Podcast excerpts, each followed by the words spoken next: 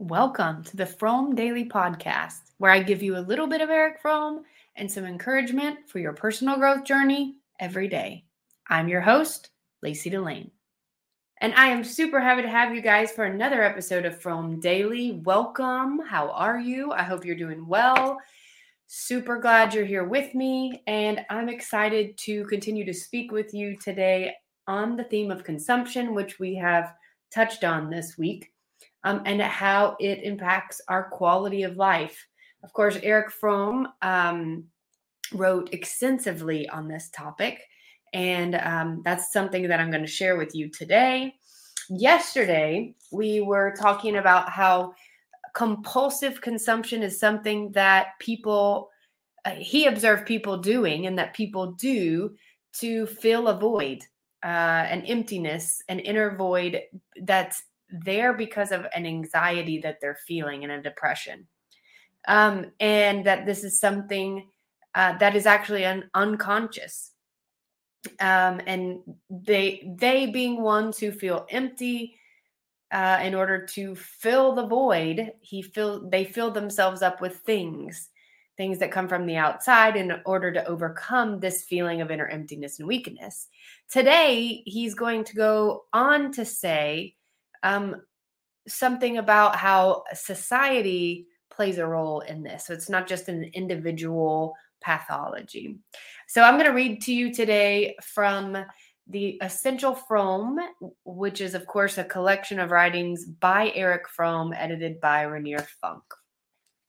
So Fromm says, on the other hand, the problem is very closely tied up with the economic structure of modern Western society, which is economically based on the reality of complete, absolute, and ever-growing consumption. If you stop and think for just a second about what is the number one priority in business and in life, I would say that this pretty much nails it.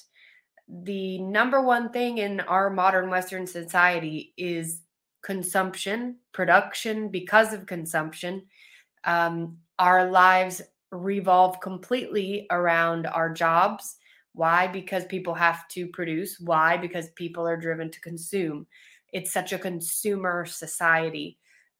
So I definitely feel like what he wrote here in the 50s absolutely still applies today, if it's not more applicable to today. He says, he goes on to say, what the economy needs most of all for its own operation is that people buy, and buy again, since there is otherwise no constantly growing demand for goods that industry can produce and must produce to an ever-growing degree if it wants to multiply its capital.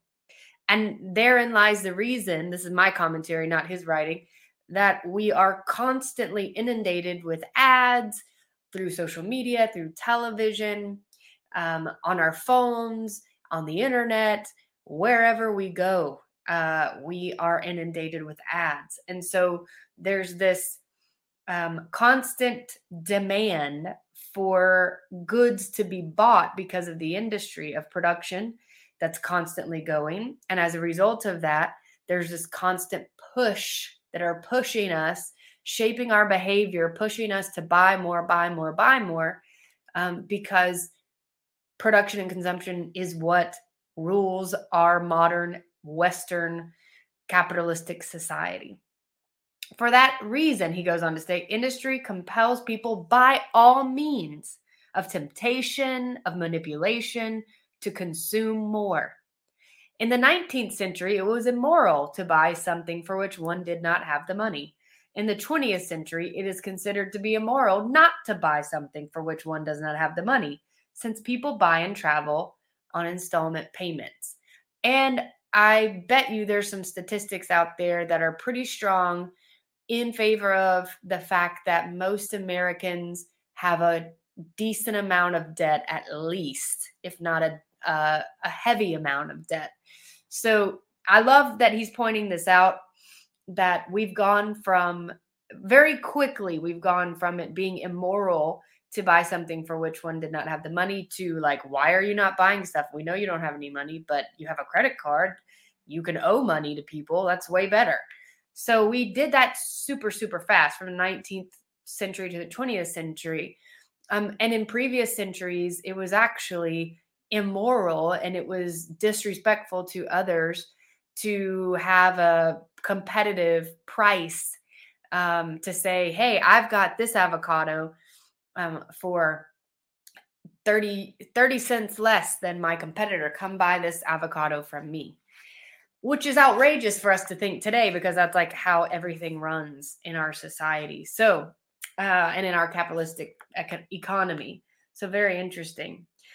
By means of an enormously refined advertising mechanism, social media, television, internet, as I'd mentioned before, the economy seduces people. I would even throw in the word manipulates people into buying more and more. I've even heard stories of people who have become minimalists who are like, I remember just going to the store and just buying stuff, and I just didn't know really why I wanted to buy stuff or why I was, what I was buying it for.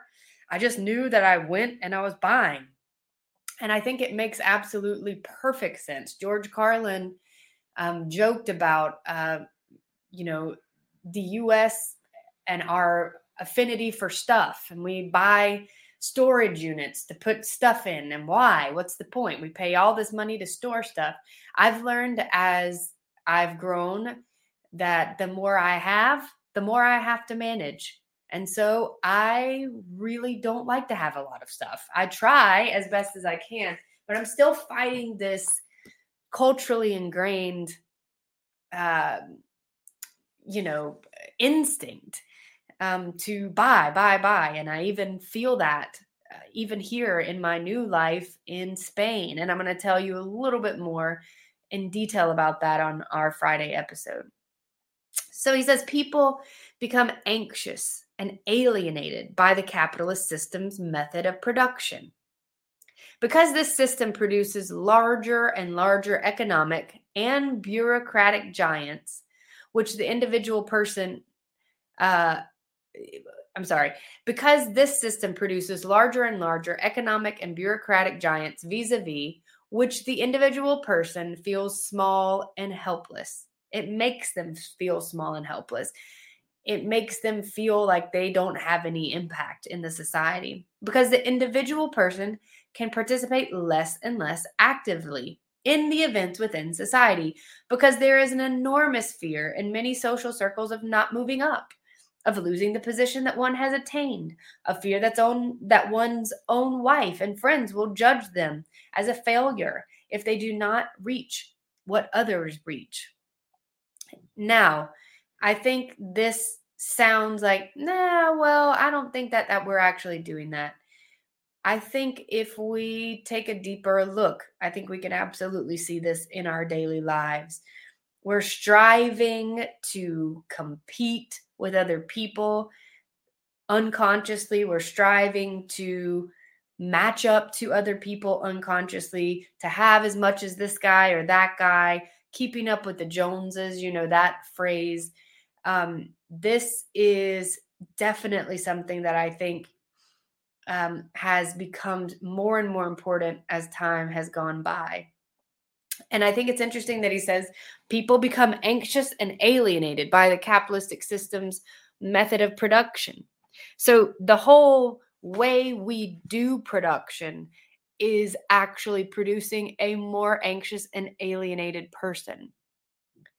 And the bureaucratic giants, these corporations who produce the goods that push us and push us and push us to buy those goods of theirs, they're the ones who are separating us from each other. They're the ones who are dividing us, and they're pulling us away from each other in a way that keeps us from being able to relate and keeps us kind of like hypnotized to just keep buying stuff. I watched a video by this woman named Kristen who has a YouTube channel, Traveling with Kristen, yesterday. And she was talking about her reasoning for moving back abroad again recently, and she said that what she noticed about the consumption pattern in the U.S. after having lived abroad for 20 years, coming back in 2020 and being there until just recently, she said, I feel like it's like this ever-changing,